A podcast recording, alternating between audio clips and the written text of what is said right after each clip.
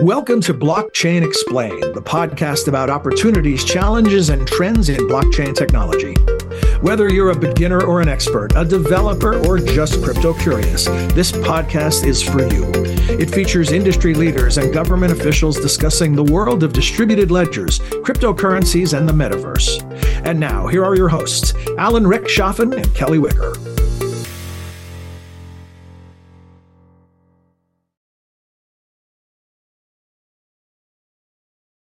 Hello, and welcome to the final episode of Blockchain Explained in twenty twenty-three. Really excited to be here today just with my co-host, Alan Rechtschaffen, who co-chairs, uh, who chairs our Digital Assets Forum and who is on the Wilson Center Board of Trustees. It's going to be just the two of us today. We want to talk a little bit about um, what the year in crypto has been like, what the year for the podcast has been like before we close everything out.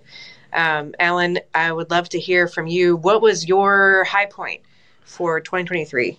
Well, I, you know, personally, my high point doing the podcast with you has been fantastic. The people we've met over the past year, I, I really enjoyed hanging out with um, Jordan Welbasser from uh, from from Mattel, talking about uh, collectibles. I, he and I got to to give a speech together at uh, Ad Week in New York, which was a lot of fun, really exploring some of the use cases for blockchain. Because, well, I think one of the things that I discovered over the past year, and I think we did this together, and you as the director of the Science and Technology program at Wilson w- was particularly helpful in this, is to understand that the technology is so important here and has so many use cases, and it goes beyond the financial aspects, even though the financial aspects are a key component.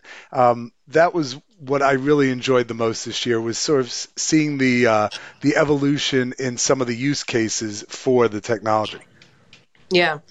And, you know, I'm really excited. We saw just uh, last week, I think, we saw the passage of a bill from a um, committee in Congress that essentially is um, trying to clear the way for us to be able to innovate and deploy blockchain.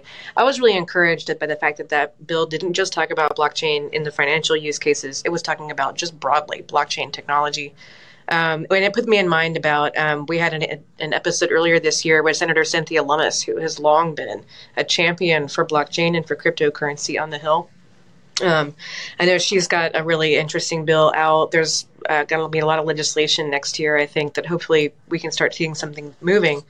Um, but it was just such a pleasure to be able to hear from her directly as one of the legislative leaders in this topic. Yeah, and the, and the G twenty has actually chimed in and, and trying to, to come up with a cohesive strategy towards the regulation of cryptocurrency and of blockchain. I, I think it's particularly interesting, and you, you you know this experience from working on the Digital Assets Forum with me.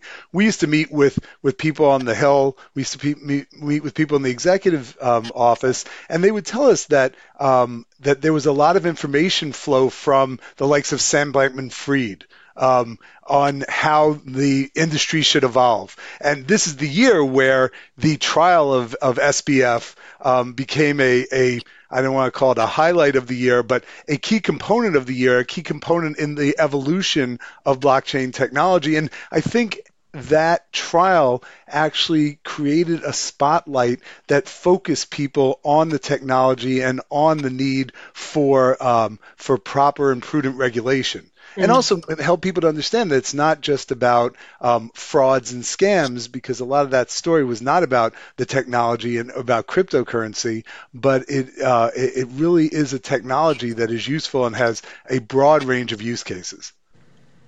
And that's another thing that I thought um, we heard about. Um, we had two episodes this year on financial inclusion, which I know is one of the things that people really are hoping this technology can usher in, is closing those gaps financially. Um, and I think, you know, that that's a very different story than this story of fraud that we really saw dominate the headlines. Um, but I thought it was interesting. You know, we spoke to um, Harish Natarajan from the um, World Bank, and he kind of had a little bit more of a pessimistic take, where he was like, it really is not making a lot of um, advancement on financial inclusion. But then when we talked to um, Leslie Chavkin from Stellar and Kurt Fields from P W C, we kind of heard that was a yet for them. It was it was more of a question of like, it has not yet impacted financial inclusion. But they had a few case studies where they were actually seeing like, here are some specific tools blockchain enables that could throw the doors open and make um, financial services more accessible. Yeah, and I think that this was a year where you saw blockchain and, and even cryptocurrency become more mainstream. You know, not in, in terms of regulation, what you've seen is in towards the end of this year, um, you've seen a, a real push to have E T Fs in cryptocurrency. You've seen some court cases come through. We talked about the Ripple case um, mm. earlier in this in in the year. We we also uh, talked about some of the big uh, decisions that were coming down the pike with, with in terms of the S E C and and their role in regulating the industry. And I think you've seen more of a mainstreaming of the technology and of cryptocurrency in general. And one of the things that I found the most interesting, I think Ian, you and I have talked about this at length, and we've mentioned it on some of the episodes, is this structure, sep- structural separation between Bitcoin and sort of everything else. And Bitcoin has really become this money now in a way that that uh, people thought it might be at inception, you know, circa two thousand eight. And now you're seeing that uh, with this desire for institutional investments and this idea that's becoming more mainstreamed, this idea that Bitcoin is a storehouse of value. Now, I'm not recommending Bitcoin in any shape, manner, or form or saying that's a good financial investment.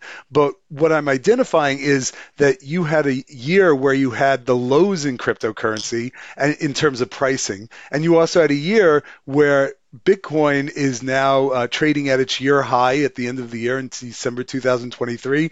It's up some, uh, I think it's some two hundred percent from its lows, close to two hundred percent from its lows. So it's it's you've seen a focus on the idea that Bitcoin can be a good use case of the blockchain as a storehouse of value, perhaps. You've seen some institutional interest come in, and you've seen the idea that these that the application of the technology to things like financial inclusion have become more part of the conversation. And, I, and I'm very happy that we've been part of that in terms of Blockchain Explained, to help uh, the executive, to help people on the Hill, and to help all our, our, our audience to sort of frame it in the context of a technology that's not only here to stay, but is evolving and, and moving in a place where it is becoming uh, part of the regular course of discussion among technology aficionados and, you know, and the financial community. Do you think that we're starting to see, like, with that kind of like solidifying of Bitcoin's um, role as as currency, are are we kind of seeing where the volatility is going to have less of an impact on people's willingness to ad- adopt it? Well, as much as Bitcoin's um, becoming or or is becoming a, I would say, a storehouse of value before I'd call it a currency, it's still pretty tough to go out and buy, you know, a soda for, for Bitcoin. And it's, it's there's still tough use, tough to use Bitcoin in everyday practice.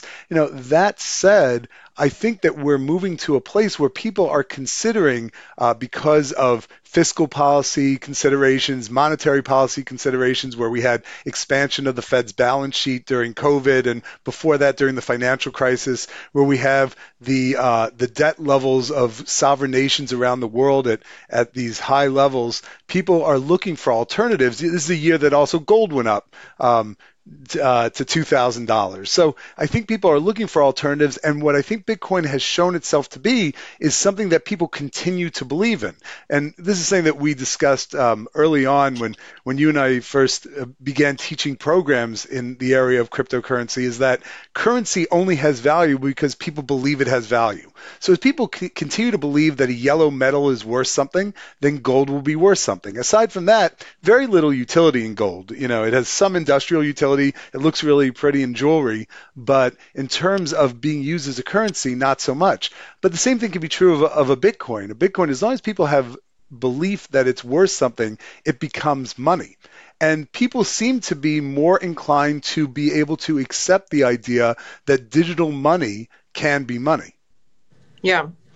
And, you know, I think the a lot of times us individuals only think of financial instruments in terms of how individuals are using them. But I think um, one thing we heard from Senator Lummis, and I've also heard from other conversations with people in the industry, is that the B to B usage of these instruments is actually significantly higher than I think most people are aware of, because of that like frictionless um, ability for, you know, to transfer major payments and things.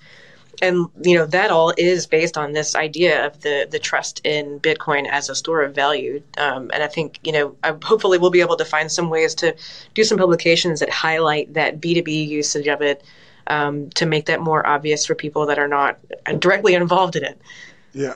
And and the speed of, of being able to move things around and the ability to be able to track it, the transparency that the blockchain offers. You know, one of the things that's been interesting, interesting in some of the other things that you and I have been working on at Wilson and in the context of the Digital Assets Forum and, and in some of the other things that you're doing with STIPS, with the Science and Technology Program um, at Wilson, uh, is that uh, in talking to law enforcement, there was a time when Uh, cryptocurrency was thought of as something that hides out in the shadows. Now it's become apparent that when bad people do things in cryptocurrency, it's very traceable. It becomes very trackable. And, you know, one of the things you saw come out in the S B F trial was this idea of watching where the money went. And you could see how the money was moving because the blockchain is so transparent. You know, uh, over the next year, you've had um, Uh, some central banks look at central bank digital currencies, and the idea of transparency in terms of how that would work is another question. Um, the technology, the idea that you have a blockchain with nodes keeping the records of transactions, keeping the records of information, uh, there's still a question, I think, of how centralized people will tolerate it being and still allow it to be successful in terms of it being blockchain technology. You know, you could have a blockchain-like institution Um, usage of of a cryptocurrency or of a smart contract, and only have five people be the recording um, nodes for those transactions. That could be the entire network. So I think that those questions are still out there. How much do people still want centraliz- decentralization in the form of this technology? The technology is incredibly efficient, incredibly great because of the transparency. Um, the question of how much people really still want what Satoshi Nakamoto, um, whoever they are, um, envisioned when they first came up with the idea for, for peer-to-peer transfer of a of a decentralized cryptocurrency, um, I'm not sure how much people still require a broad distribution of information across a broad network. So the the idea of how much centralization is necessary to qualify as an evolution in the blockchain world, I think is something that's going to be out there, and saying that that we're going to look to our guests. You know, and our first guest for the new year is from Amazon. So I'm very curious to hear what Amazon's thinking is in terms of centralization. Amazon is a centralized entity. Um, So centralization may, decentralization may not be good for people who have made their money from centralization. So I'm very curious about that. So that's one of the things that I'm looking forward to in two thousand twenty-four is sort of understanding this idea of what the blockchain evolves to. Must it be a broad distributed ledger, or is it something different that it's going to uh, uh, be tempered in terms of what it was originally seen as when it was uh, envisioned in two thousand eight? And, you know, a lot of these questions remind me of um, we published the beginnings, the first four of our blockchain briefs this year. We're going to continue that series in the new year. Um, but we, we touched on some of these themes of like keeping intention, making the system more efficient, making it serve the needs of consumers, but also that decentralized notion continuing to be um, key.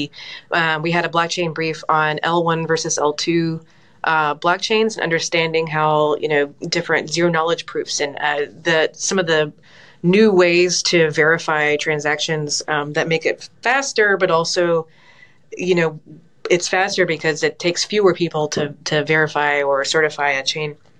Um, and then we also uh, are look we looked at um, tra- uh, privacy. What's the future of privacy in the blockchain? Because right now, the future of the, you know, the blockchain, the whole point of it is that it's very transparent and there's very low privacy.